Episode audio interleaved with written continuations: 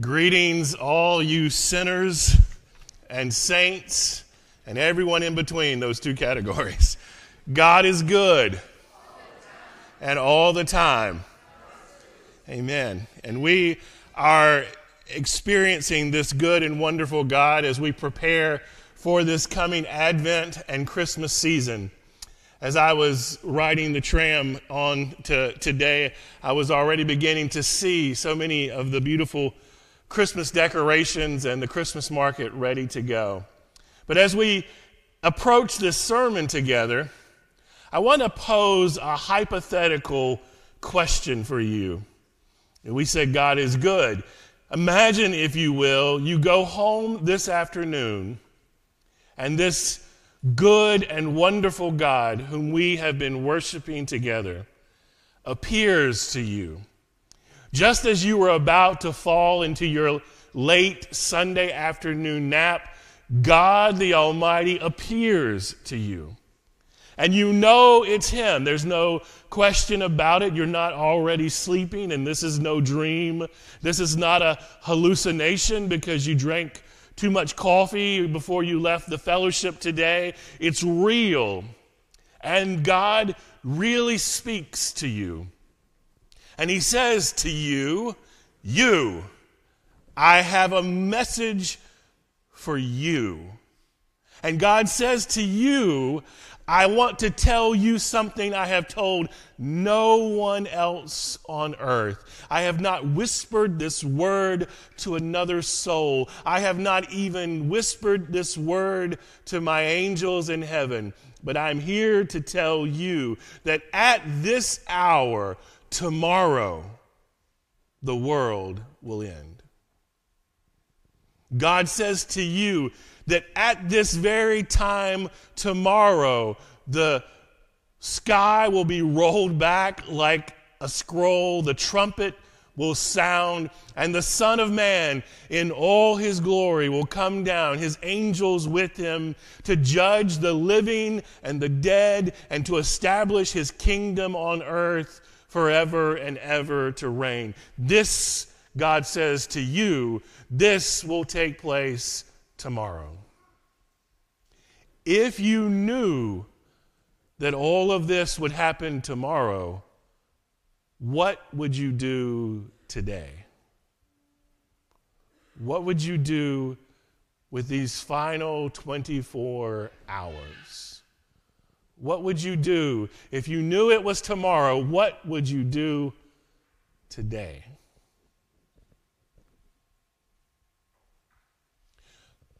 Ponder that question with me as we go to the Lord in prayer. Almighty God, we pause in silence for a moment, in silence to think on this question if we knew the world ends tomorrow, what would we do today? God, as we pause in silence, would you speak to our hearts and our minds?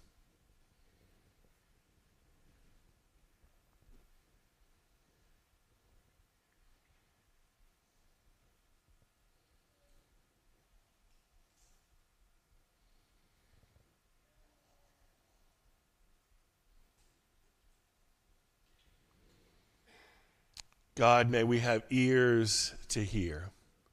In the name of Jesus, amen. As I mentioned, I was coming in on tram 11 uh, this morning and passing by the Romer Platz in Paulskirche, and you can see already the stalls for the Christmas markets. And I thought, well, my wife will be pleased. My wife loves Christmas. I mean, I'm pleased. I love Christmas.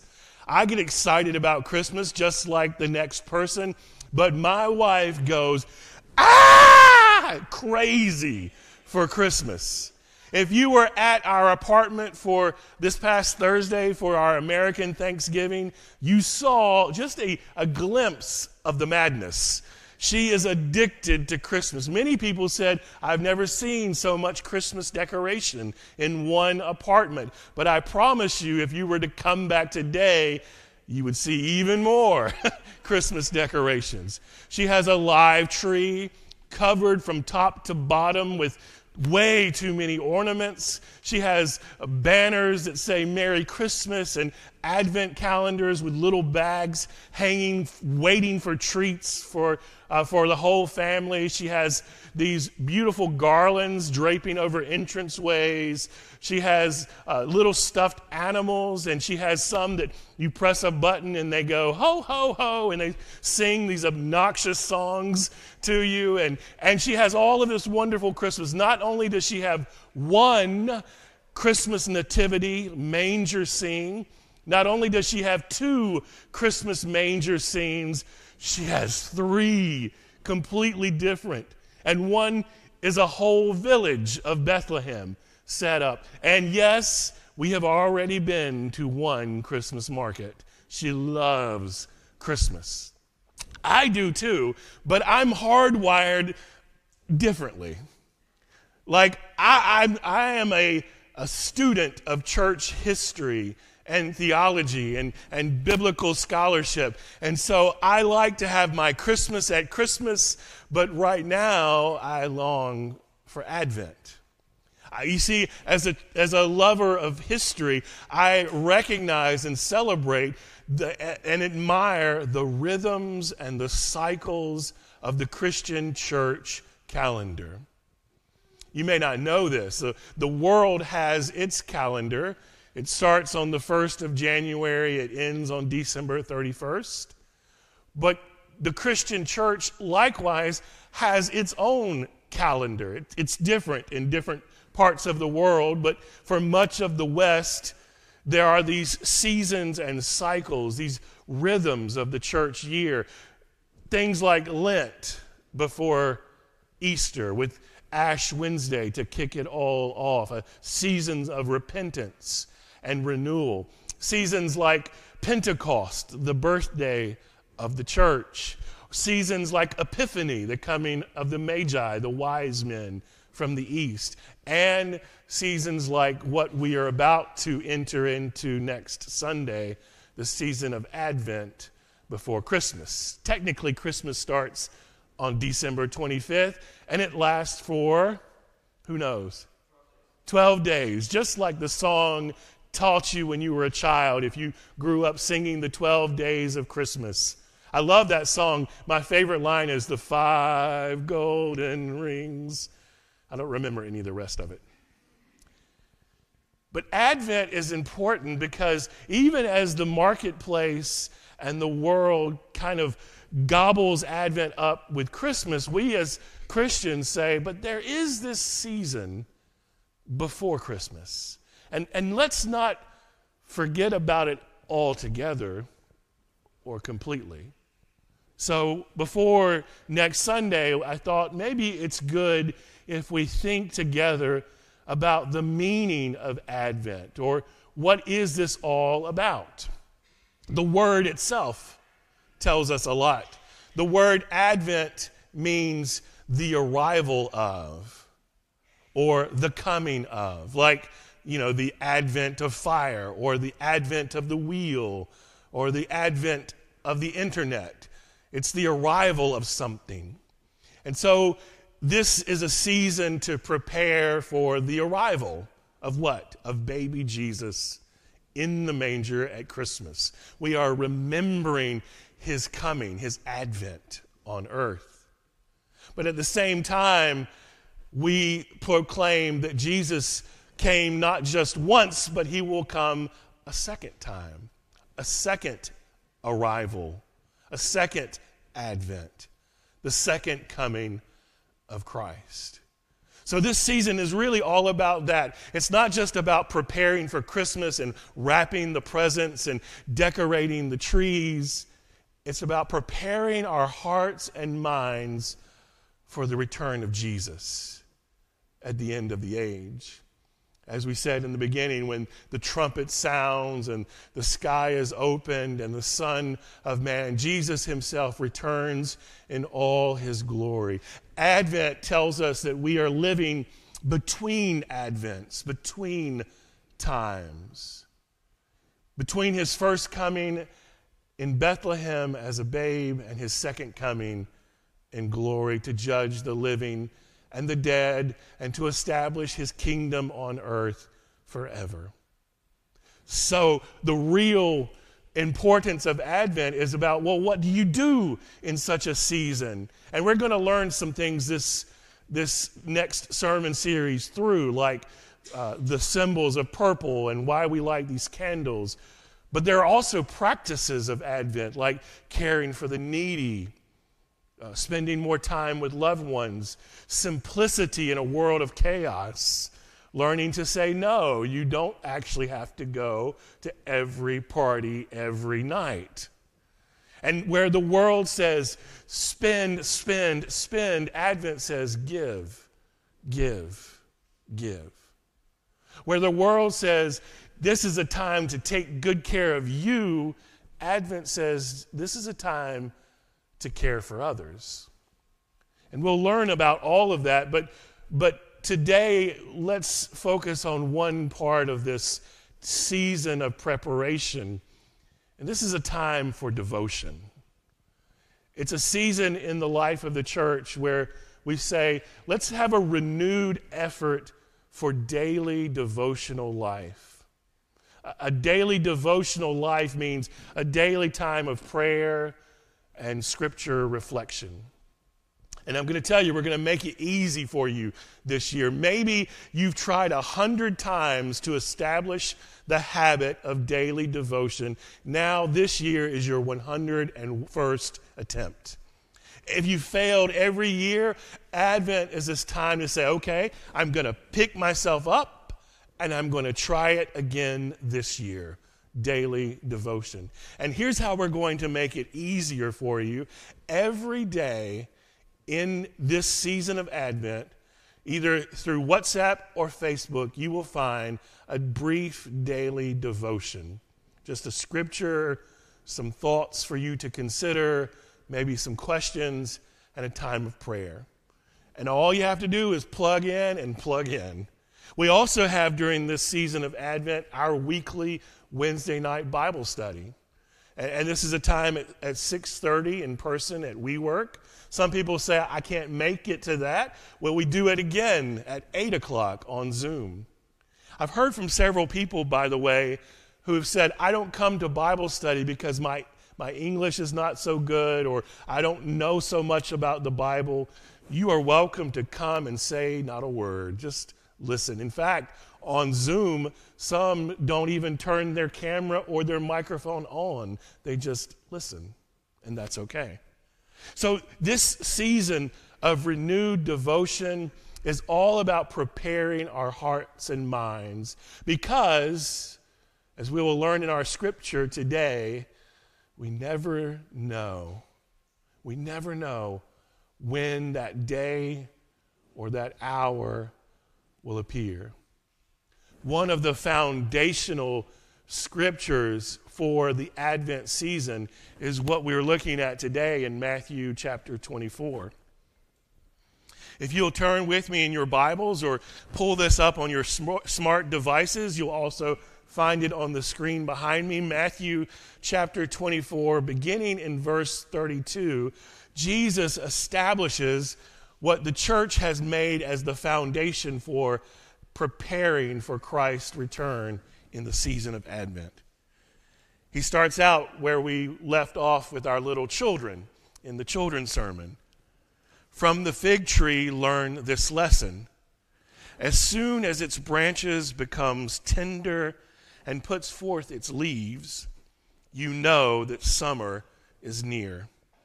So also when you see all of these things, you know that he is near at the very gates.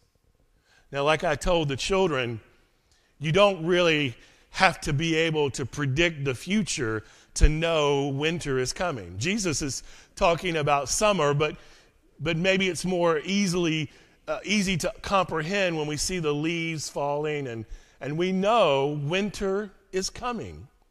We can feel it from our fingertips to our toes to the tip of our nose. The world is getting colder in more ways than one, I think.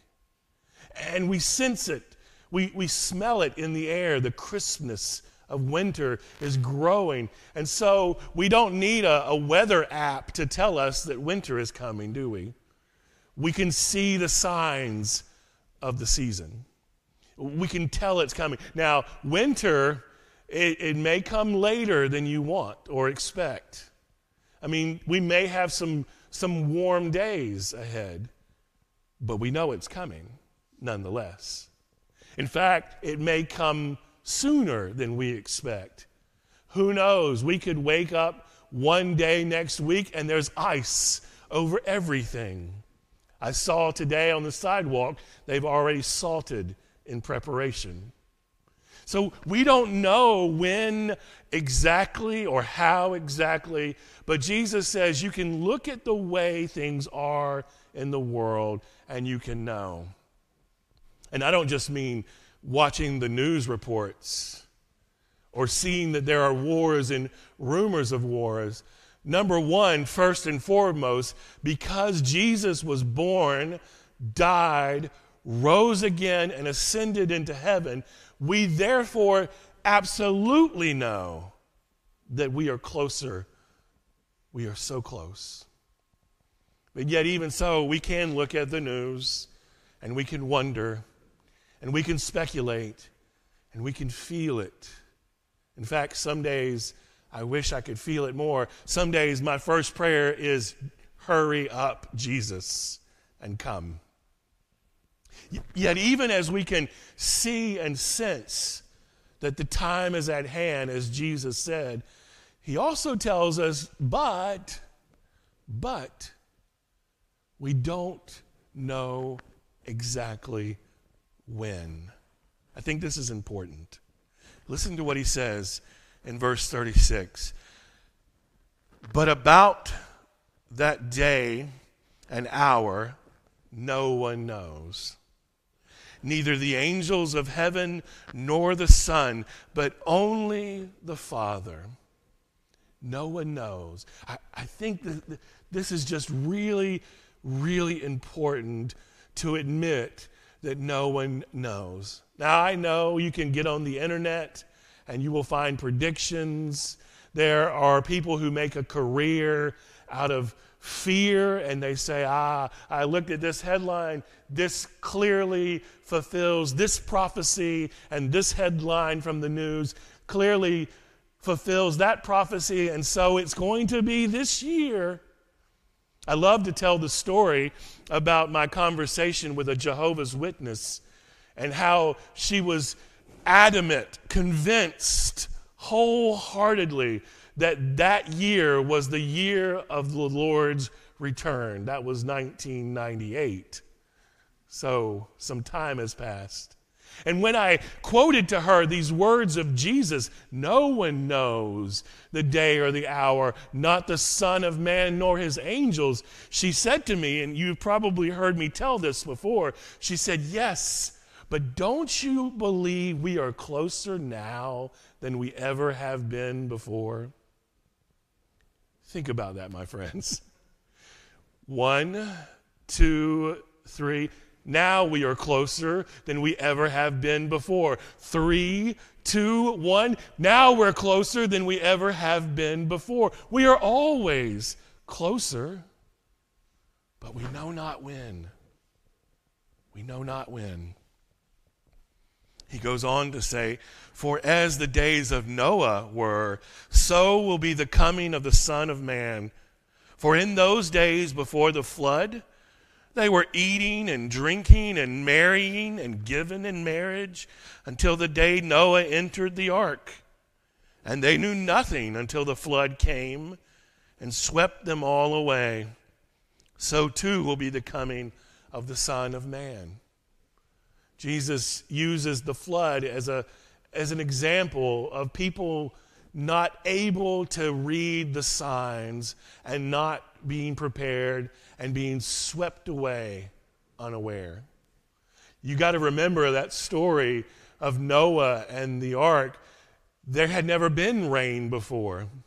You imagine how foolish Noah must have been to his neighbors building this great giant boat. There'd never been a boat before. He's lost his mind. That Noah, he's building something called a, a boat because he says it's going to rain and that there will be a flood. Ah. And yet, by the time they knew what a, a rain was, or a flood was, or what a boat was good for, it was too late. Jesus is saying, don't wait until it is too late.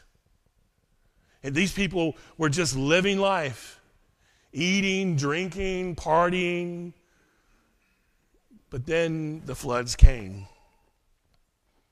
Verse 40 Then two will be in the field, one will be taken, and one will be left.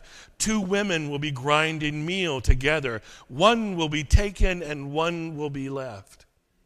This verse sparks some people to obsess about the theory of the rapture. And it is really a theory. We know that God is coming back and some will be taken and some will be left. What that will be like, we do not know. But this becomes a distraction from Jesus' point.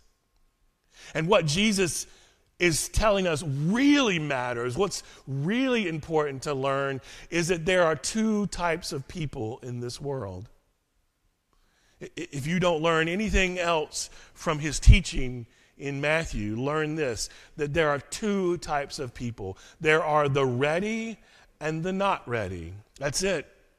Two categories, two ways to be in the world. There are those who were ready when Christ returns, and there are those who will not be ready when Christ returns.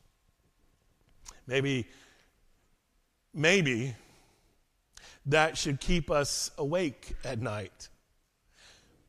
But then again, maybe we have peace about our place in that status. If our hearts are troubled, then they are troubled for reason. Are we ready or are we not ready? And if we're ready, then there is, a, there is an, an air of excitement and joy. Like again, we said to the kids, we're ready for the party. And I love a good party. Are we ready to party with Jesus? Verse 42 he gives us this final twist in all of this. Uh, he's talked about how it's definitely coming, but we don't know when. Are we ready? Or are we not ready? Prepared? Not prepared? But then he goes one step further and he likens it to a thief breaking in to your house. Has anyone ever had their house broken into, or your car, or maybe you've been robbed on the bus? You didn't see it coming, did you? If you had seen it coming, it wouldn't have happened, likely. This is what Jesus says Keep awake, therefore. For you do not, do not know on what day your Lord is coming. But understand that if the owner of the house had known in what part of the night the thief was coming, he would have stayed awake and would have not, would not have let his house be broken into. Therefore, you also must be ready, for the Son of Man is coming at an unexpected hour. This is actually quite funny to me. Jesus likens himself to a thief coming in the night. I'm going to break in, and you're not going to be ready for me when I come. Or will you? Will you? It's really about this, this two words be prepared. I grew up, I was in Boy Scouts, the Boy Scouts of America. There's similar organizations all over the world, like Pathfinders here in Germany. And Boy Scouts were, were started by a guy named Lord Robert Baden Powell in the UK. And it spread to America, and, and sooner or later I jumped right in. And one of the key lessons in the Boy Scouts is the Boy Scout motto, which says, Be prepared. Lord Robert Baden Powell was once asked, Of what should little boys be prepared for? To which he replied, Oh, why, for any old thing. And that's it. They teach us to think about the world in terms of preparedness prepared for life, prepared for a career, prepared for college, but also, and what was really more fun for me, is prepared to survive.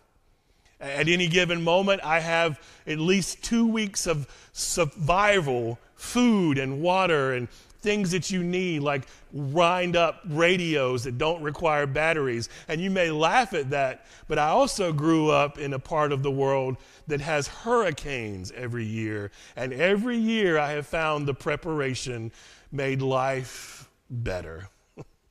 when you have no power, you have no power. When you have no power, you have no power. And so, this sense of knowing how to, to make food, fire without matches, to hunt and gather food, to, to be able to build a, a signal tower or light a signal fire, all of this is rooted into my being. So, when I became a Christian at age 15, and the preacher told me that there will be a second coming of Christ, where he will come and judge the living and the dead, my first thought is, how do you prepare for that? What must I do to be prepared? And there are sermons upon sermons of things that we could teach today about preparing for the coming of Christ. But I will name just three. Three essential parts of being prepared. That if we don't know when the hour is coming, how do we prepare? First and foremost, and this is almost like a, a church no brainer, is do you believe in Christ? Are you saved?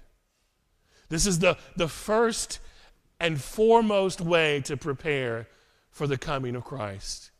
Have you confessed that you are a sinner? Have you asked Christ to forgive you of your sins? Have you accepted this free and wonderful grace gift of forgiveness and salvation? Have you given him lordship over your life? Have you asked him to come into your mind and your heart? Now, I'm not asking, are you perfect? But have you sought the perfection in Christ? And no, you may not be perfect, but it's a, it's a life changing, absolute necessity to enter into the kingdom of heaven. But even for those of us who are sure of our salvation, we know that nothing can separate us from the love of God. We know that we are, are firm and fixed. Our names are written in the book of life. Our destiny is set for eternity. And yet, we too must prepare. I'll ask the question Is your relationship with God where you want it to be? That's a hard question. Is your relationship with Christ where you want it to be, where you think that it should be? In other words, is your prayer life healthy? Do you have this real relationship with God in prayer and in scripture reflection? Are these daily habits life giving habits? Do you come and worship and fellowship with believers the way you wish that you would? Are you spending time thinking about God thoughts? Some people call this theology, but that sounds boring, doesn't it? But thinking about God is theology. Are you thinking about His mysteries and His wonders, imagining the kingdom of God living in your life? Are you living your life in agreement with the Lord's Prayer? Thy will be done on earth as it is in heaven. This is to be prepared. And a third way is more of a question if you are sure of the first and working on the second, and you know you are coming into the kingdom of God, the question is who are you bringing with you? A third way to prepare for this day and this hour is to make sure that the people in your life are hearing the gospel message. Who are you bringing with you? That, that if you had the cure to cancer and your best friend was on their deathbed with this rotten, awful, evil disease, You would not stand by and watch as she or he passed away. The third way to prepare for the coming of Christ is to make sure other people are prepared for the coming of Christ. For as we live between times, between his first coming and his second coming, I leave you this morning with that question with which we started. If you knew the world ends tomorrow, what would you do today? And whatever answer you conclude to that question, whatever answer God leads you to, whatever conclusion you make, my friends, whatever it is that you would do if you knew it was the last day, do it now. For the disciple lives with an answer to an unknowable question. If someone asked me, Pastor Mason, okay, we hear you. No one knows the day or the hour, but if you had to guess, when do you think the world would end? To me, there's only one answer tomorrow. Tomorrow. The challenge is to live so. Would you take that challenge with me during this Advent season? Let us pray. Lord, what a challenge to live each day as though it's the last. To live our lives with desperation and urgency that we might be prepared. God, we acknowledge we cannot do it. We cannot do this on our own. And so we pray that you would strengthen us by your Holy Spirit for the road ahead. In Jesus' name, amen.